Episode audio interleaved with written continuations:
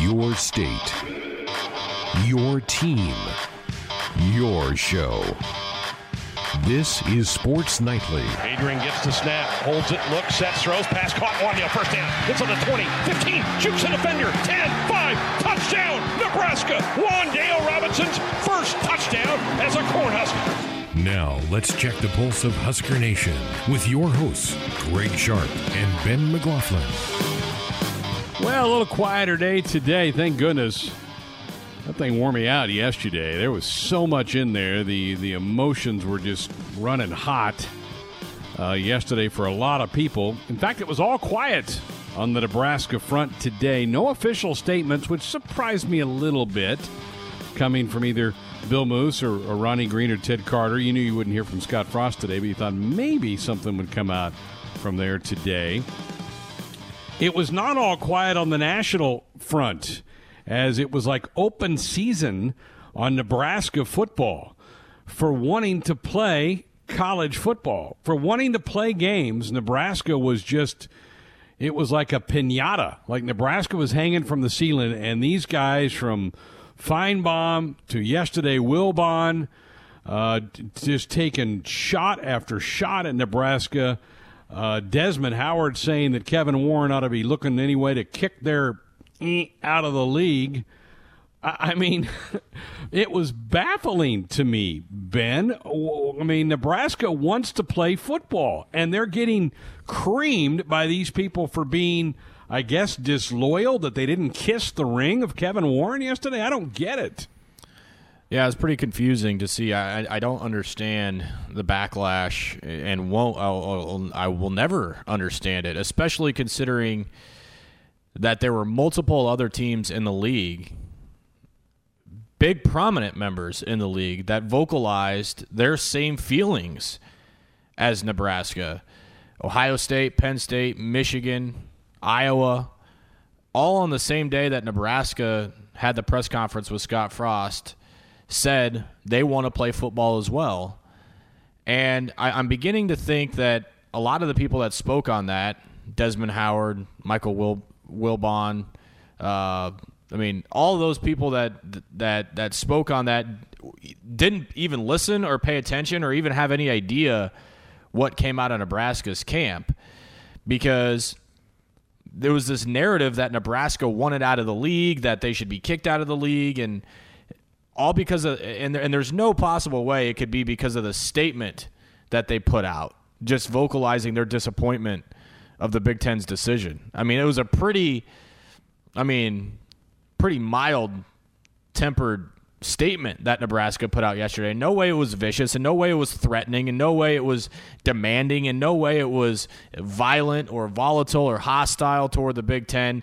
It was just voicing their disappointment. And so, yeah, I think the, the entire national barrage was unwarranted, unsolicited, uneducated.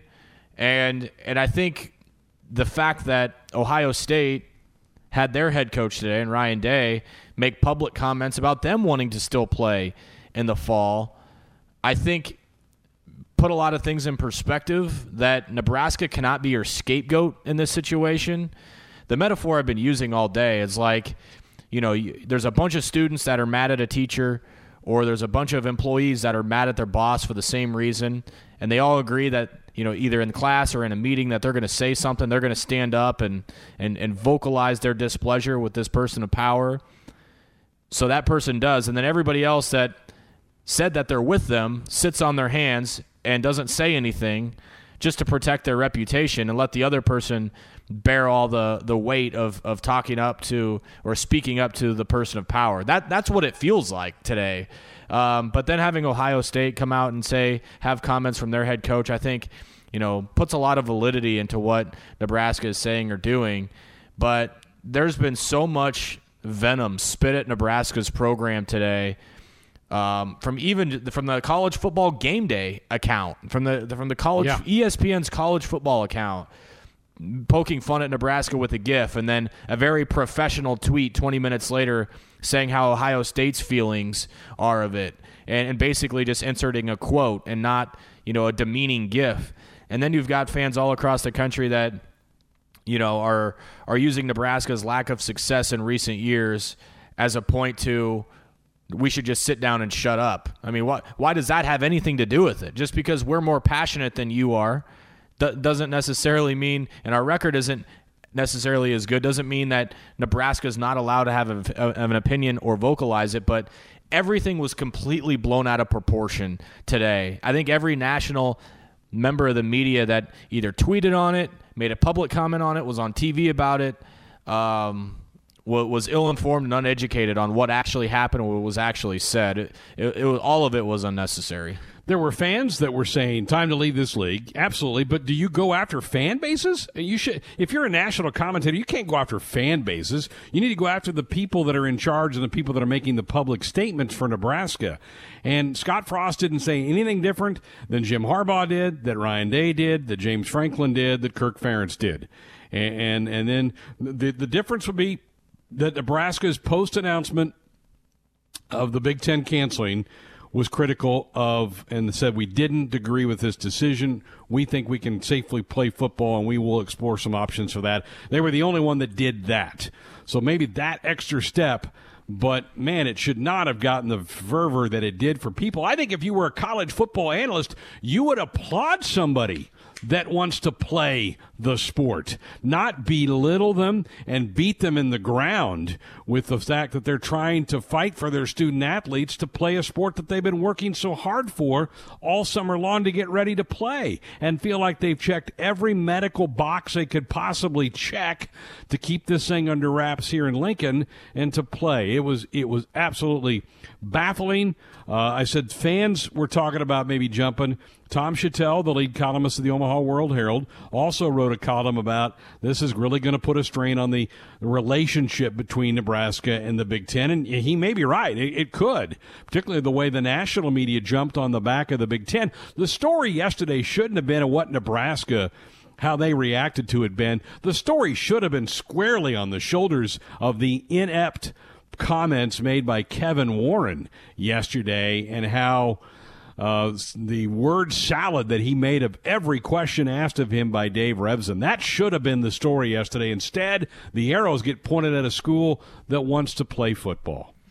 Yeah, and it didn't really seem like Kevin Warren or the conference was brought up until the Ohio State party spoke out. I mean, yeah, all, all of the targets, all of the lasers were on Nebraska really until that happened. And ever since that happened, it's been people have backed off. Yeah. But it, it, it's it's amazing to me. And, and Pat Forde of SI just put out a, a, a an article today that you know I'm I'm kind of going through the uh, going through the article, basically saying that you know Nebraska is is in the is in the category of unwarranted entitlement, like he and, and he quotes in the story, "Who cares what Nebraska thinks? Um, you know, if you're unhappy making this much money, go go pack up and go to another conference." It's what did they? He even admitted in this story that Nebraska, Penn State, and Ohio State all said the same things, but for whatever reason, this this league that is is so prestigious on unity and and and, and togetherness and prestige.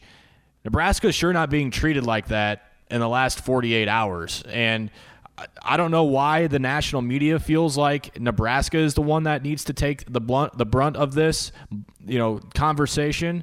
But you literally have three of the, the bigger programs in terms of fan base following and passion in your league speaking out on this. It's courageous for the other two, and it's entitled, it's ungratefulness, it's spoiled, it's all of that. Just Nebraska's the expansion team that got put into this league, and let's treat them like that.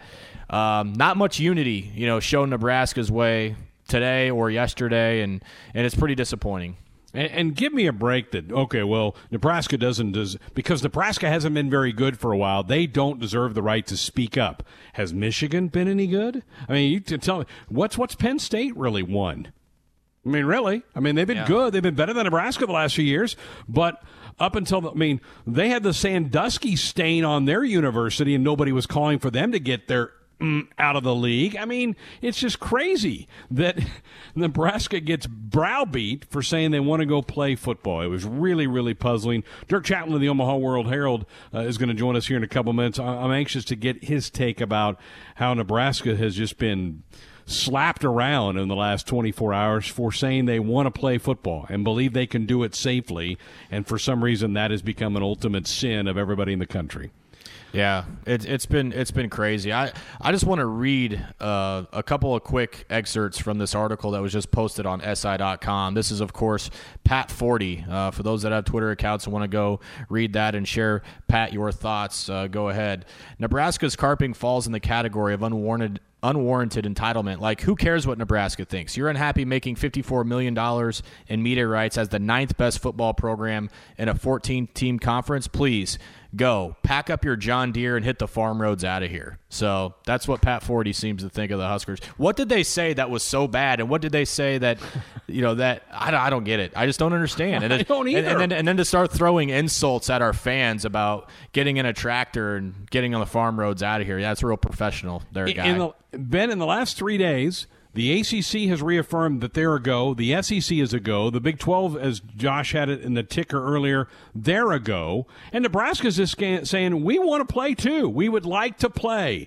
And yet they have just been creamed uh, by the national people. It, it's, it's baffling, baffling to me what has happened uh, to Nebraska in the last. And you're right, it has quieted down, although Forde's story just got posted there. I mean, Dennis Dodd in his story from CBS Sports com earlier today, he, he went down the whole Big 12 path, and he was quoting Shatel's piece, and oh, the Big 12 would take him back, and that's not been a good fit from the start. And again, I don't know how we ju- we jumped from like point A to point M in this thing. We skipped a whole bunch of steps in this whole thing about oh, Nebraska's out of the league. No, they never said that. It's just oh man, crazy, crazy stuff. All right, if you have some thoughts about this, 531 500 4686 531 500 4686 If you want to dial us up with a uh, comment or question, that same number uh, doubles as our U.S. Cellular text line. U.S. Cellular, the official wireless provider of the Cornhuskers, and we do have some people that have texted in and said Nebraska does need to put out a statement and say that uh, they're sorry and, and kiss the ring and apologize. I think there'd be Husker fans that might be mad at the administration if they did that uh, at this point in time. Let's uh, start uh, with some phone calls. Let's stay in Lincoln. Ed, you begin us off here tonight. Good evening. Yeah, the reason I'm calling in, we need to circle the wagons. I was listening to ESPN Sports, and I know there's other people out there that probably were at 5:15, and there was a national sports writer on, basically saying Nebraska is at the bottom of the barrel in the Big Ten. They're not a national blue blood. They're not a national brand anymore. And the Big Ten doesn't even want them there because Nebraska misrepresented themselves when they came into the Big Ten. And this was on ESPN Sports 1480 at 5:15 today, and I was just taken back that a national sportscaster would say those things. Are you aware of that? It, well, that that falls in line with what everything we've heard today. Appreciate it. Thanks for the phone call. It falls into line with everything we've been hearing from everybody else today. And I guess because we haven't had success in the last five or six years, that we're no longer relevant. I mean, we still have five national titles. We still have three Heisman Trophy winners. We still fill up our stadium, unlike a lot of places in the country, Saturday after Saturday. We're still a big draw on television whenever we get put on television. But I guess because we haven't won in a few years, we're just and, what and really what difference does that make? I mean, if, if this was Purdue saying we really want to play, I mean, I. I don't know, Ben. I, it's crazy, Ben. And ben, no, those comments don't surprise me. That's what we were hearing all day long. Yeah, it, it I don't, I don't really care, Ed, what other people are saying. To be honest, I don't care. You know what the person you were listening to says, or what any national people say. I mean, Pat Forde in that article that we were just referencing thought he he said he said the Big Ten commissioner handled it has handled this well. I mean, I, I, I just don't know under what rock people are living in, and the shots taken at Nebraska just don't make any sense to me. And I I don't care how many followers on Twitter they have, how long they've covered college football. I don't care what lens they're through it doesn't matter to me. And, and I would love to debate that with every single one of them as to what Nebraska did that was so out of line and why it's why it's okay for Penn State and, and, and Ohio State to speak their mind, and it's not okay for Nebraska to speak their mind. I, I, I don't understand that.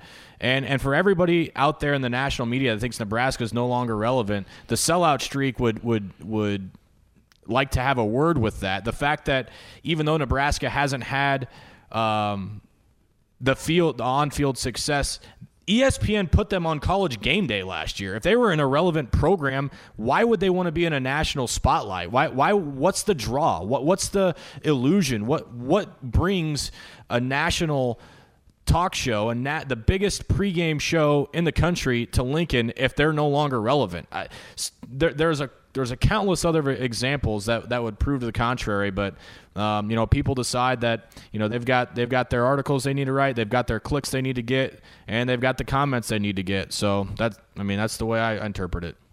I, it was either last year or two years ago at the Big Ten Media Day, and it was a national writer going from coach to coach to coach, talking about the declining attendance in college football, and got to Scott Frost and threw the question, and Scott kind of chuckled and said yeah, not really an issue for us. We've sold out every seat since 1962, and I don't think this reporter knew that.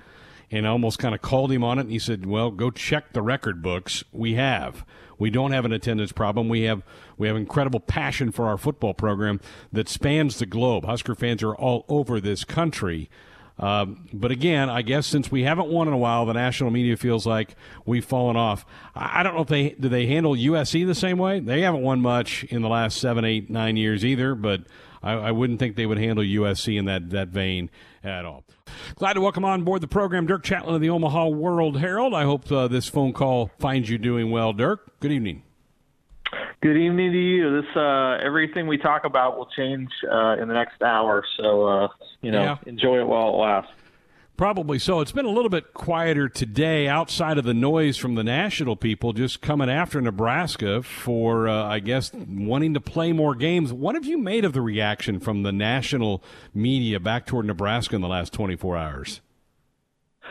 Well, I, I hope that having covered this for 15 years, uh, people recognize that I don't, um, you know, jump to Nebraska's back in every situation just because they're Nebraska. Um, so, so I, I don't consider myself a homer, uh, but I sure have a hard time understanding what's going on. Uh, you know, it, it just, I understand people's, um, you know, sort of joy in Nebraska's struggles over the last 10 to 20 years, uh, based on, you know, the tradition that Nebraska had. There's there's just going to be some natural, um, I guess, mocking when a program like that goes through struggles. But I don't really understand what's happening in the last 36 hours because this uh, this seems like more than that.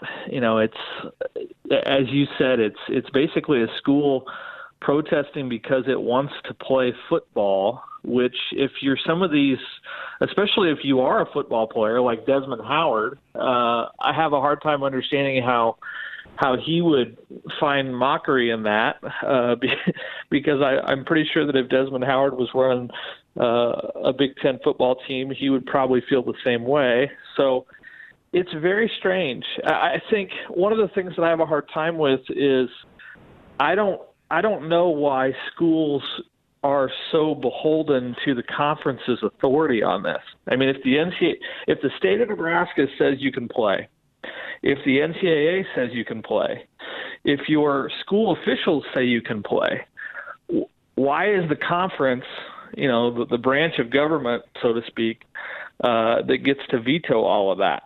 And you know, the fact that Nebraska would would have the audacity to to essentially raise its hand and ask that question. Uh, I just I just don't understand where everybody's coming from. So there's there's obviously some pent up frustration over the years um, because of Nebraska's supposed arrogance, uh, and I'm not going to argue with anybody about that. But uh, but the idea that you're out of line because you know you have expressed your desire to to play essentially uh, what you were what you were what everybody else is is wanting to play also, which is which is competitive athletics. Uh, it's a real head scratcher. Jim Harbaugh said essentially the same thing. So did Ryan Day. And Ryan Day even doubled down today, saying they're exploring every option. James Franklin, Kirk Ferentz. Was it the statement Nebraska put out after the announcement that it was canceled that maybe got everybody's ire up? Was you think it was the second statement, not so much Frost comments on Monday, but the statement that was released yesterday? Was that the straw? Do you think? Well, I think Frost comments sort of put Nebraska, you know, between the crosshairs and then the statement afterward sort of confirmed, you know, the defiance or the protest.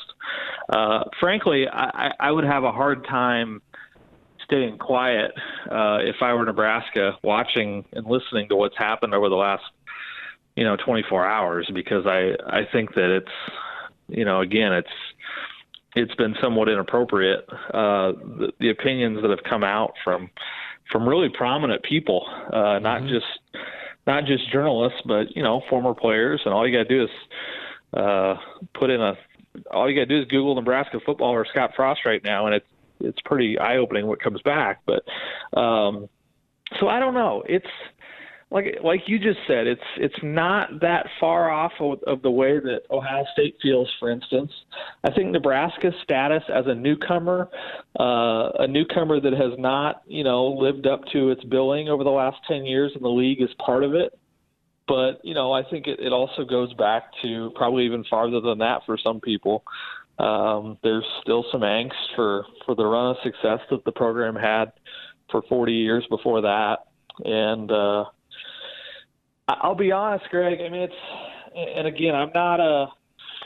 I don't consider myself someone who jumps behind Nebraska in every situation, but but if I were Penn State or Iowa or or one of these other coaches or schools that surely feels the same way, I would have a hard time just saying, you know what, Kevin Kevin Warren's going to handle this, and the school presidents are going to make this decision, and we're just going to be, you know, we're going to swallow our pride. I, that's that seems pretty unnatural for for guys of of their accomplishment to sit back and just defer like that. So the whole thing has been pretty surprising. I've got a column coming out here uh, which kind of expresses some of this, but um, I just you know, I, I do think, I guess, one way that I think it's a little bit different than some people, I do think this is um, something that can be salvaged. I mean, I don't think Nebraska is so far off the, you know, so far off the the conference, um, you know, outside that they can't come back. I mean, I think it's it's a repairable situation, but uh, I do think that you know it's going to have some some lasting impact. I'm sure that it's going to, you know, it's going to make some some school presidents and even athletic directors and coaches pretty upset um, that Nebraska didn't fall in line. But but I don't think this is something that you know ruins a school's relationship with a conference completely. Dirk Chatelain's with us in the Omaha World Herald. You can read his work online at omaha.com. What do you make of the commissioner's performance yesterday and just how he how he managed the last seven days from the release of the schedule a week ago today to the, the pulling of the plug yesterday. How do how do you grade his performance? Oh, I think uh, I think probably a C. You know, it's I have some empathy for him because he's you know walking into a position that that is a really really tough situation, and he's doing it without you know without the uh, the long track record that Jim Delaney had, for instance. Um, but I think that he needed to do a better job, um, not just in transparency and communication, but uh, I think one columnist wrote, you know, that, that I read this morning that you know he needed to make a case. He needed to make a stronger case for why they were doing this. Uh, it wasn't enough to just sort of dodge and explain. Uh, basically, to get through an interview with Dave Revsine, he needed to make a case for why this was the right thing to do. And I, you know, I am not, um, I'm not going to criticize anybody based on, you know, immunology or, or the science of it. Uh, but I just think that you know the Big Ten could have handled this in a way that made everybody uh, feel a bit a little bit better about why they were doing what they were doing. Because uh, I just, you know, based on the last seven days, it didn't seem like they understood why they were doing what they were doing. So, uh, typically, transparency is better, and and I didn't feel like the Big Ten offered a whole lot of that the last week. Yeah, I mean the term I think he kept using just too many obstacles. That's kind of was his go-to phrase. I thought during the interview with Revsine yesterday, and, and it's interesting because the medical the medical experts we're hearing from around the country are all different. The guy at Duke says we're good. The people at Stanford are saying you can do this. And the Big Ten's just saying our medical people say there's too many obstacles, and UNMC's part of that. And I think your your publication has tried to reach out to those folks. I don't know that you've had any success in them answering your calls back, but they're also the ones that are kind of have been advising Nebraska. And Nebraska's stands is so strong that they can make this done. It just seems like we're all over the map, Dirk, on what these medical people are saying, and I don't know that anybody has a handle on it.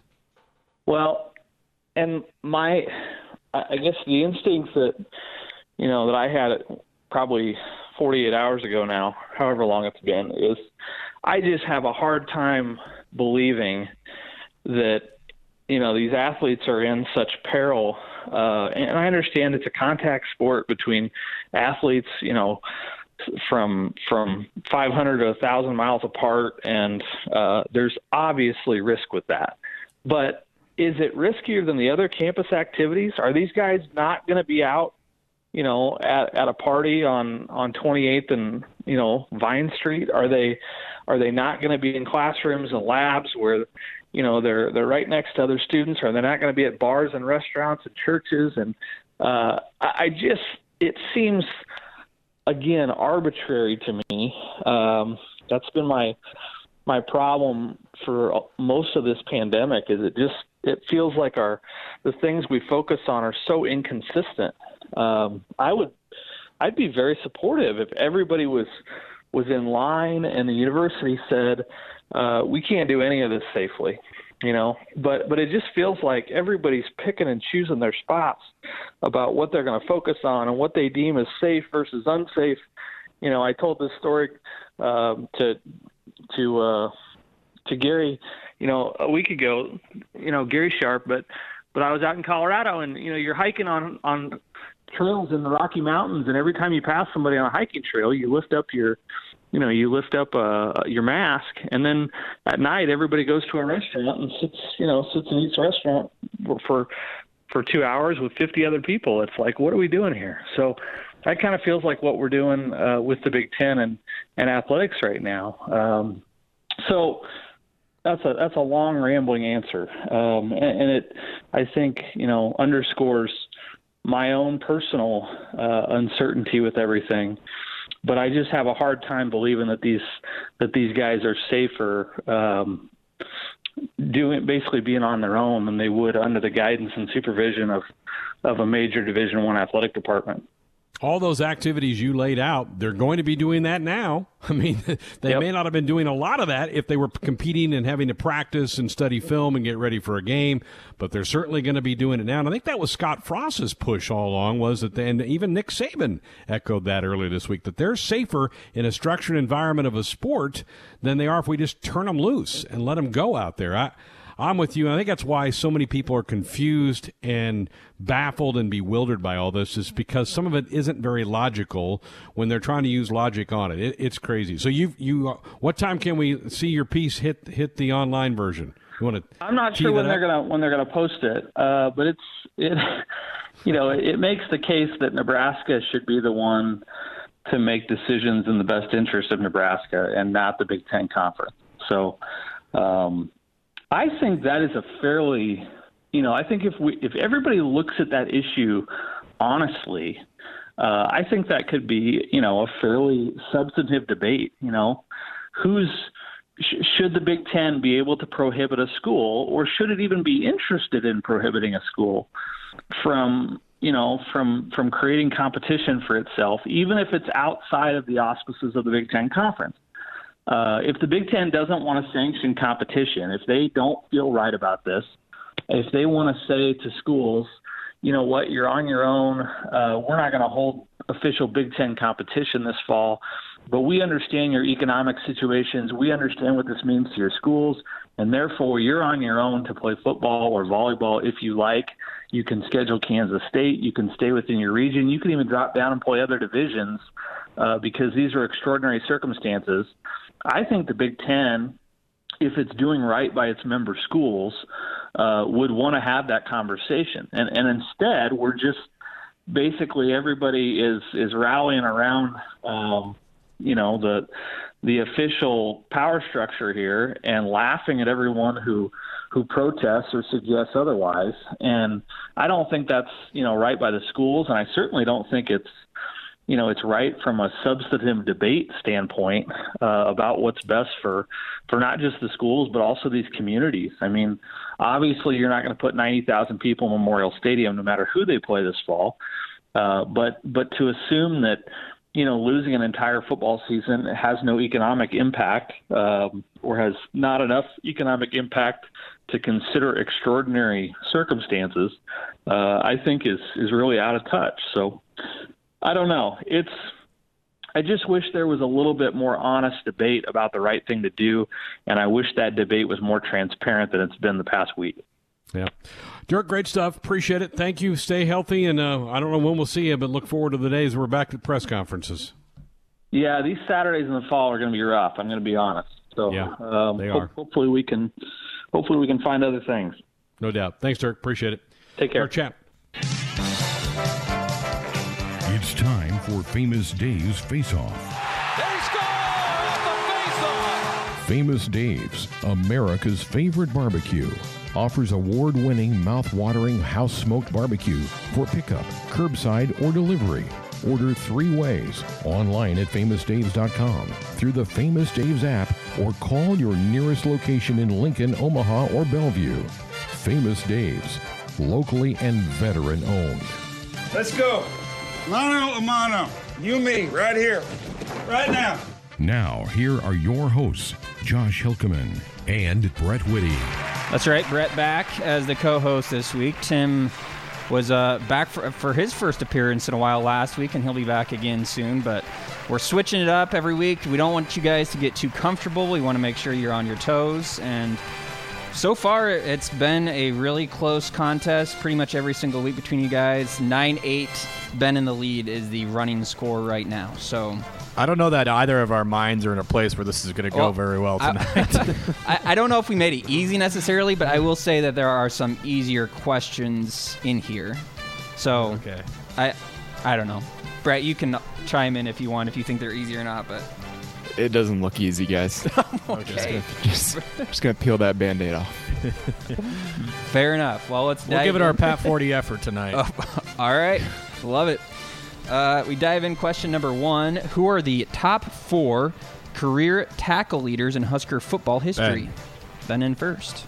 Barrett Ruud. Show me Barrett Ruud.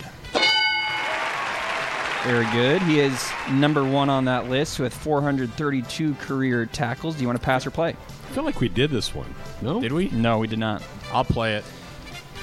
Uh, Greg, if you remember doing it, then maybe you, you know all the answers, but we'll, we'll see if Ben can come up with it. Lavonte David. Show me Lavonte David. He is actually number four, so you've gotten one, one and four. You need the two middle ones, two and three. Can you give me the totals? Uh, so had? Ruud had 432 at number one. Lavonte, number four, he's at 285 career. How about Mo Berry? Show me Mo Berry. He, uh, I looked this up actually because I wanted to make sure that I wasn't missing him. He's around number 15. He's at Okay. like 245, so about 40 short of, of this. Kind of gets bunched up after this top four. Yeah. Um. How about Trev Alberts? Show me Trev Alberts. Another good guess. He'd be up there in the sack totals, but Yeah. not in tackles. Man, okay. And I got to think of guys I just played a ton. Um. Well, and I, that's a good approach. And Lavonte, though, what's so impressive about Yeah. him, he only played two seasons and he Yeah. made it into the top four. Imagine if, he'd Imagine if he didn't years. leave. Imagine if he didn't leave leave all those tackles on the field where he'd be in those two years.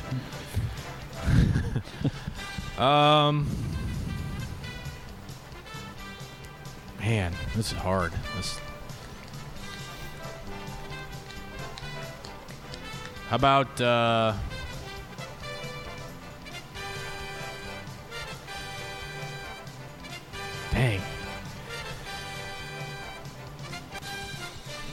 How about Scott Shanley? Show me Scott Shanley. That's actually a really good guess. I can't remember exactly which place he was in, but I think he was top 10. So, That's it, right? I'm done. yep, you're done. So, over to Greg for the steal attempt. I'm kind of in that same era. I'm going to go Carlos Polk. All right, Carlos Polk for the steal. Incorrect. So the other two, number two and number three all time, Jerry Murtaugh. So he goes back a hmm. little ways, 342 for Murtaugh. And then Mike Brown, which is a little bit Oh, wow. surprising, you hmm. know, late 90s, but 287 for Mike Brown in the number three hole. I did run so, through some safeties in my mind, but I just I just didn't think they had that many. Right. Right. Yep. So, Ben, you take the first category. All right, moving on. Question number two here. Name the five charter members of the Missouri Valley Intercollegiate Ath- Athletic Association, which was founded in 1907. All right, Greg. Nebraska. Is Nebraska up there? They are. Do you want to pass or play on that one? I'm going to play. All right, four to uh, get. Give me Kansas. All right, show him Kansas. Two for two. It's Missouri Valley, so Missouri's got to be in there, right? Does Missouri have to be in there? three for three. We're rolling here. This is where it gets tough. Yeah, now make it tough. um, And this was the predecessor to the Big Six, which was the Yep. predecessor to the Big Eight, predecessor to the Big 12. Really? Oh. A little history lesson there. I've got one to get. Two. Two. Two left. Uh, give me Oklahoma. All right, is Oklahoma in there? They're not They were- first strike. Big Six, but not. Okay. Uh, Iowa State. Show me Iowa State. Two strikes. K State. Do we have Kansas State? We don't. Goes Uh, over to I'm out. Ben. You've two to choose from here. Well, he guessed all the obvious ones. I mean, Oh boy, Or I'm trying to did even he? like. I don't even know like which direction to go. well, you can. There's four directions. You could go north, That's south, true. east, or west. Yeah. Yeah, that is true. Four directions. Um, Pick one. Shoot.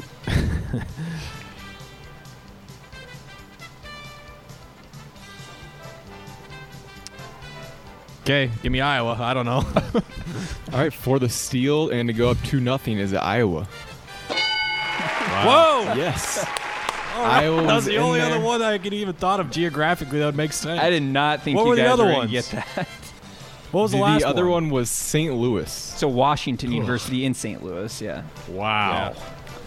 Which that was the hard one, definitely. Yep. Well, And I didn't think Iowa was right, but I I did I not didn't know what I didn't know what big enough schools were else in the area. When I looked it up earlier, obviously I knew that Nebraska was in there, and Missouri and Kansas did not surprise me. But Iowa surprised me, and obviously I had zero clue about Washington University in Yeah. St. Louis. Yeah. well, to be no honest, I wouldn't got have that. guessed Iowa if Greg didn't say Iowa State. It kind of like, oh, yeah, well, Greg maybe with the Iowa State.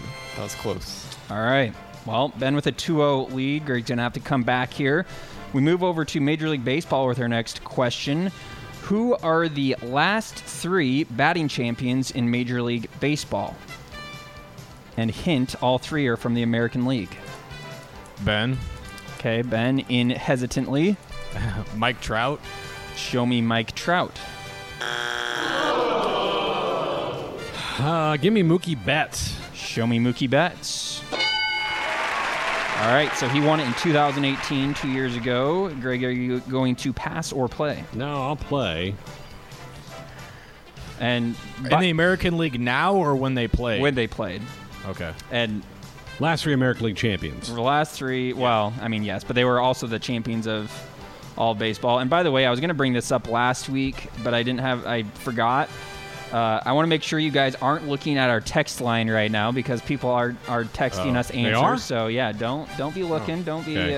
Uh, By the way, Greg, I, Greg. is this, this I- is just average, right? Not hits. I am Correct, pro- I am average. I am protesting a, an answer last week that I think Tim messed up on, but Uh oh. Oh, Tim. the, the question about 110 lost teams since 1950, and I said the Astros. The Astros lost 111 in 2013, so I don't know where how he missed that, but that sways the game. All right, so Mookie You Betts still is would have one had to guess. Oh, yeah. That was a steal. The, the Astros was a steal. yeah. Uh, okay, so Mookie Betts. Um, Trout's been hurt so much the last couple years, hadn't he? He's kind of fought some injuries. Uh, give me Whit Merrifield. Show me Whit Merrifield. I think he's been the hits leader. Right. Probably, yeah. not, probably not the batting average then. All right. So that's one strike. Who has he guessed so far? He's guessed Mookie, Mookie. Betts and Whit Mookie, Merrifield, okay. and you guessed Mike Trout, which was incorrect. DJ LeMahieu. Show me DJ DJ LeMahieu. That's a good good guess. I feel like he was leading at one point in the Yeah, I one of the think he last couple was. years. I think it would have been last season, I think. Yeah, Um, Great guess. Dang it. I only got one strike left. I know, but the only two two to get right, and this is a tough category. So just wait till we get to question number four. That's when it really gets tough. God, Brett's always getting hard questions for us. Dang you. Um,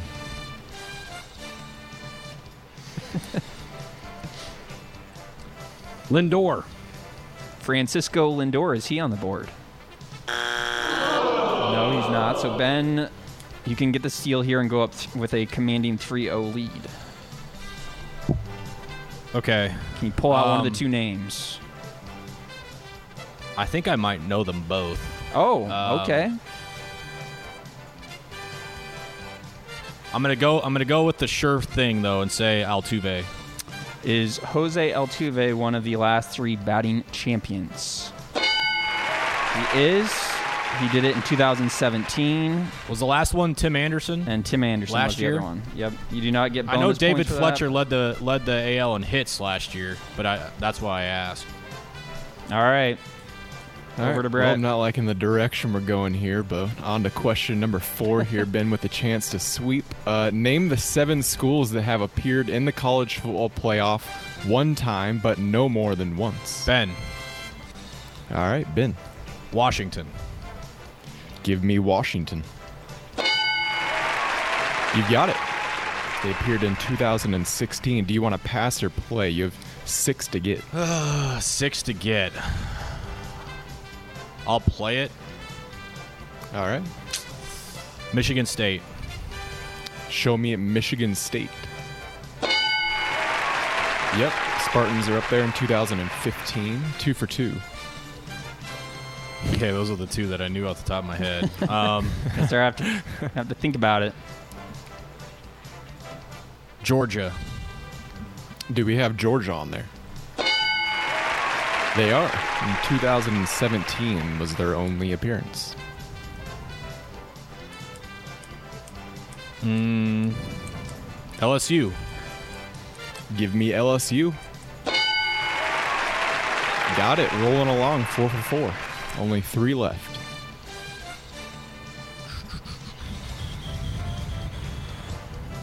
I'm surprised there's that many. I To be honest know. with. Well, and the, the question Sure. is appearances in the playoff, not playoff games. So, like some of Right. these teams, like LSU, have played in two games, but both in the same year. Same year, right? The Georgia one surprises me. Yeah, that they've only been in it once. God, did they even make? I don't even think they made it once. Um,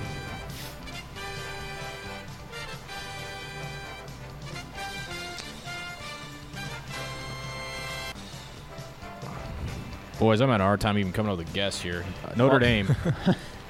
All right, Notre Dame, are they on there? They are. You- You're doing better than you think. You're, you're five for. I mean, I, I literally at the last second they're they're coming to my mind. Doesn't Um, even have a strike yet, does he? no strikes. No, No Three strikes. strikes to have and only two guesses. to For a, for a clean sweep too. Yeah, this Of would, the be, this cat- would be an impressive way to finish it off. Yeah. For sure.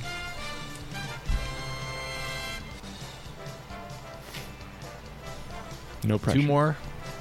Two more. Then you can make our work really easy next week if you just sweep. We'll Oregon. All right, give me Oregon. You've got it. Just rolling here. In 2014 was Oregon's one year. How about the team they played, Florida State? Give me Florida State for the clean sweep and the win.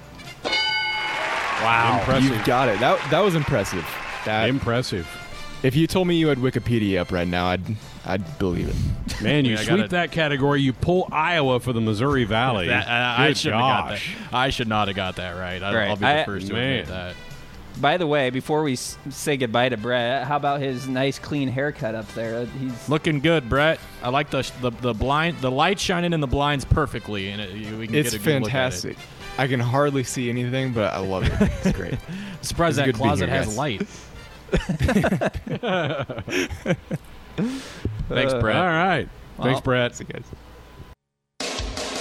His voice will sound familiar. And that ball's gone. Bye bye, baseball. His knowledge is endless. He looked so fast. It was unbelievable. He's our Major League Baseball insider, Just ate a brownie, so I'm ready to go. Lane Grindle. Well, we were just kind of talking before we went on here that, that some of these teams are about ready to play game 20. This thing's almost a third of the way over. It's flying by, isn't it?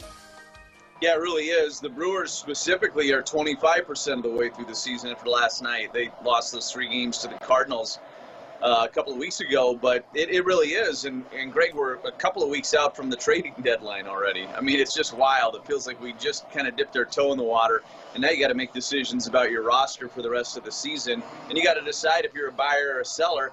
And, and I think just in general, it's going to be interesting to see who's active and who's not, even if they're in it because it's just a different year altogether, right? No doubt. You mentioned the Cardinals. What does baseball do with them? They've played five games. Do they try to make that up, or do they just say, play it from here out and your percentage is what goes? Well, I think that may be where it ends up. They're not saying that yet. I think the desire is to get to 60 games for everybody if you can make it happen. Uh, but right now, the, the, the goal is just to get them back on the field first. I mean, right now, I think you're looking at 55 games in 46 days that they'll have to play. That's a lot of baseball and not a lot of time. And, you know, you could get a rain out in there, certainly at some point. I mean, there's all sorts of other things that could factor in before it's all said and done for them to get all those games in. So that's going to be challenging to navigate for anybody, obviously, even with an expanded roster. But I think right now the, the goal is let's get them back on the field. Let's get everybody playing a full schedule again, and then let's see what happens from there. I know we touched on the Marlins last week. It's been remarkable the success they've had, even though they're down 17 players. I saw something today from Mattingly, Don Mattingly, their manager, who said a lot of their guys are ready to be reinstated, that they're all healthy again, and they're going to get their team back. That's been remarkable, hasn't it? How successful they've been despite losing all those bodies. Yeah, they, they've made it work. Now, they've lost three in a row coming into tonight, but still, uh, the fact that they've been able to win seven games, I think, coming into the day today, even after losing all those games, and I'm not talking about losing them on the field, just losing those games, period, and having to be idle for so long and stuck in a hotel in Philadelphia and then just snatching up every single player that was on the waiver wire. I mean, it, somebody's going to write a book about that someday, most likely. Um, I mean, it's going to be a really interesting story to tell, and and I think Don Mattingly, through all of this, has really gained some some additional appreciation from people with how he's handled it and how they've kind of found a way to keep moving forward and be competitive in spite of all of it. It really is pretty amazing. It's going to be one of the stories of the year when we look back on it. Lane Grindle's with us. He's our Major League Baseball insider here on Sports Night. The shortened season may may make some records look kind of fluky. I saw starting today, Charlie Blackmon of the Rockies was hitting an even 500. I don't think he had a great day today. They played this afternoon, but uh, do you count a 400 season from a guy like that if he ends up that way at the end of September? No, absolutely not. And I've seen a lot of people kind of flirting around with this and trying to kind of put that out there and test the waters to see what people think of uh, considering that legitimate. That's not legitimate. Uh, it's still amazing and it's still really impressive, but it's not the record. And it's, I mean, I don't think anybody in their right mind would recognize that as anything close to what Ted Williams did. Um, it's not going to be close to what George Brett did, in my opinion, because anybody that did what those guys did over 162, so much more impressive than over 60. A lot of guys have unbelievable 60 game stretches. Um, the, the the, the great seasons though need to be measured over 162 and, and i'm not going to change on that and i think most of us probably agree on that i think i'm in the majority on that I think you are too. That's I know it's early, but the Rockies have been a, a, pretty good early success story. Do you like their team? What do you think of the Rockies? Yeah, you remember this is a team two years ago that almost won the NL West, played a 163, and then lost to, to the Brewers, got swept by the Brewers in the NLDS after they beat the Cubs in the wild card. And a lot of those guys are still back. Charlie Blackmon, uh, who we were just talking about, Nolan Arenado is one of the best players in the game, period. Trevor Story is one of the great players we don't talk about enough in the game. So there, there are some pieces there. And when Daniel Murphy's healthy, he can still hit. So I, I, I think they have some pieces. I think they have some talent. Um, you know, it's always the question for them is always the pitching, but Kyle Freeland has some great stuff, and he looks like he's kind of got himself straightened out after having a tough year last year. And you've got guys. I mean, I I, I think that you know Senzatela is an interesting arm. I, I think this is an interesting team when it's all said and done, and I'll be curious to see where they end up. I, I think it's a tough division. I mean, look, the Dodgers are really good. I think the Padres are pretty good. Um, it's a challenging division for them to navigate, but I still like their team, and, and I wouldn't write them off right now. You've had a chance to watch in person the Twins over the last couple of days. They, they've been pretty much everybody's pick to win the AL Central. What have you made of, of Minnesota for the last couple of days? Great position players. Um, one through nine, really good team. A lot of power, as we know, with Nelson Cruz and Josh Donaldson is hurt right now, but when he gets back and, and Miguel Sano. I mean, you can just keep going down the list. Tons of power. Eddie Rosario has just destroyed the Brewers in this series so far. Even though they split the first two games, Rosario hit two home runs last night, hit a grand slam. Those only four runs that they scored in the win on Monday night. Uh, and he was an All Star a couple of years ago. So they have so much talent from that position player group. I, I'm not sure where they're at on the mound yet in terms of are they are they an elite team all the way around? I, I, I, don't know yet. A lot of people have put them in that category. They very well may be. I think they're certainly the favorite in the AL Central. I, I would have no problem saying that. But are they the Yankees? Are they what the Astros can be when they start winning? Because the Astros will start winning at some point. Are they the A's? I, I'm not sure. I don't know if their rotation and their bullpen is on the same level as some of those elite teams in baseball. But I think they're right there. And I think there's not a better lineup in baseball, arguably. Lane, we've certainly been dealing with the fallout here of the Big Ten's announcement yesterday of canceling the season. Obviously, you're there in Milwaukee, not far from Madison, Wisconsin, not far from Chicago, where the Big Ten office is. What kind of pl- how is this thing played up in in that part of Big Ten country? Well, people are disappointed up here. I mean, I think everybody's disappointed to not have college football would be devastating, I think, for so many people because it's it's such a big part of your Saturdays in September and October and November. And look, I'm preaching to the choir. I'm I'm I'm, I'm on the Husker Sports Network right now. There's nowhere where it's more important than in Lincoln and across the state of Nebraska. So people are are very disappointed. Look, it's a different type of culture here in terms of the conference. And when the Big Ten says something, everybody just kind of goes along with it here.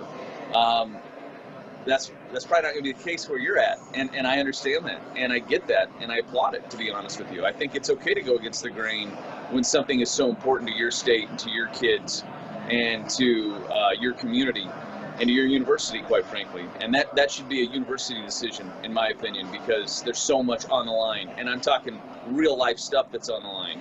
So most people here have uh, they're disappointed, they're sad. Maybe they don't totally agree with the decision, but they're going to accept it um, I have a feeling it's going to be, you know, maybe a little bit different in your neck of the woods. Yeah. All right, uh, Brewers, uh, wrapping up a homestand, I think. What, what do you got coming up? Uh, road trip. Go to Chicago, take on the Cubs for four, and then go to Minneapolis to, to play three more with the Twins as well. So uh, nice little road trip coming up for the Brewers uh, here on the in the immediate horizon, and it actually continues beyond that. But we'll talk again before that. Very good. All right, appreciate the time. Have a great week. All right, thanks, Greg. Back to the Twitter or the text line. Seems to me, this is a good one, Ben. Seems to me the commissioner needs to go on the network and explain to the conference football players why it's okay for his son to play this fall, but they cannot. Kevin Warren has a son who's a junior at Mississippi State. The SEC is still a go. As far as I know, and maybe I missed it, his son is not opted out. he has to opt out, right, Ben? I mean, the Oh, optics man. of that. If his son plays, and Kevin Warren's okay with his son playing, but he's prevented thousand over a thousand Big Ten football players from playing. He can't. He can't Yeah. do that, right? Can't do that. Not a good look. And and what would make that worse is if they let parents of athletes into Starkville to watch them play. So while the Big Ten, his own conference, is watching Mississippi State play Lane Kiffin in the Egg Bowl, he's uh he's sitting on on the on the stands in in uh, in Stark Vegas watching his son play. That wouldn't that be something? I, I just, in fact, I'm surprised it didn't happen today. I mean, come, I, I mean, you talk, you know what though? As silly and as goofy as all of this has been, I bet he plays. Actually, I, I can't imagine that he plays. The criticism he's going to get if his son plays and is allowed to play, I, mean, the hypocrisy of that is unbelievable. Yeah. Oh my gosh, I might lose a vein if that happens. Just might blow a gasket of this thing. Um, all right, we're getting NHL playoffs are underway. NBA's I think the final week of their regular season before they get to their playoffs. Pretty good time to be a sports fan, right? You got all that going on. Major League Baseball stinks around here with no college football for us anyway. But this isn't a bad time. At least we're through the drought of no- nothing happening. Yeah, it's nice nice to have baseball on every night, you know, while we're doing our show, and um, you know, nice to have have those things that are kind of you know keeping us busy and getting us by. But you better believe that that first September, if, if college football happens, or if even it doesn't happen, that first Saturday, September fifth, is going to feel awfully hollow. Is it going to be worse if there are conferences playing? Do you think? How, how are you going to feel? Oh, is, it yeah. gonna, is it going to make you feel worse? Well, a hundred percent. I mean, we're going to sit there going, that could be us. I could be on the sideline. You could be in a booth. We could be watching uh, Scott Frost on the sideline. We could watch Adrian Martinez take snaps. Instead, we're watching uh, Mr. Warren's kid do all that. Are you rooting for him? I kind of am. I kind of am actually. I kind of want him to play. is that bad of me to say that? I no, I, I don't know what's going to happen. I'd be happy for those kids if they get Yeah. the chance to do it, and I'd also kind of look at the Big Ten and go, "See, we we Part- thought there's people like us who believe it could have been done safely." Part of the reason why I don't is I know how detrimental it would be to our conference if Nebraska is indeed a part of it in three years. Um, you know, the the recruiting toll that this will take, the the financial toll that this will take. I think Dirk said it in our first hour. I mean, it would it would set it would set Nebraska and the Big Ten back years if that were the case. I did read, reach out to a Nebraska official today. I said, "Did the team practice today?" The answer was no, and they weren't scheduled to. I said, "What about tomorrow?" And I got back TBA to be determined. So um, that's not TBA. To be To be announced? TBD. To be to be D TBD. TDB, To be determined. according Michael yeah, Scott. TBD. So yeah, so to be determined. So. Uh, you can't go out there, right? I mean, it, it, there's there's no point. I, you know, I got asked a couple times today, do I think Nebraska is going to be able to cobble together a schedule? I don't think so. I, I don't think that's going to happen. I think Nebraska's going to just not necessarily just fall right in line, but they realize it's just too big of an uphill battle to try to piece something together. And you, you got to ask yourself: Is the risk worth the reward, or is the reward worth the risk? Because if you do it, do you jeopardize your your status in the Big Ten? I mean, the Big Ten could get vindictive and kick Nebraska to the curb, and then you're out there kind of hanging on your own. I think I just think it's a, a tough spot to be in. Um, I was a little bit surprised we didn't see some kind of announcement from Nebraska today, just kind of either reaffirming where they stood or what their plans are, kind of moving forward. Yeah, I don't, I don't know where I stand on that. Um, I mean, I could see it. I could see it both ways. Um, but yeah, it's just one thing's for sure. The the next week with the fallout with this is going to be really interesting from a national perspective on on the Huskers and the Husker program. And whenever football does get back, you better believe this is going to be brought up about every time that Nebraska plays, especially when we get to conference play. Yep, it, it sure is. Uh, although I think quietly, a lot of people in the conference don't have a problem in Nebraska saying they wanted to try to play. I really don't. I, I think if you do, you got other issues. I, I just think most people would say, I get it. You, you feel like you, you had it. Why not play some football games? I, I mean, it, it go back to my first comment. To be criticized for wanting to play is, is just beyond me. I mean, I think it would be much especially at the lengths that at the lengths that they have. I mean, just completely out of line. Good hour. Great to hear from Lane Grindle. As always, our Major League Baseball insider, Ben, wiped the floor with me on Face Off. He's been doing that pretty much every week. We got another hour of Sports Nightly coming up. Don't go away. Some more interesting conversation about this whole college football thing that has us all driving crazy.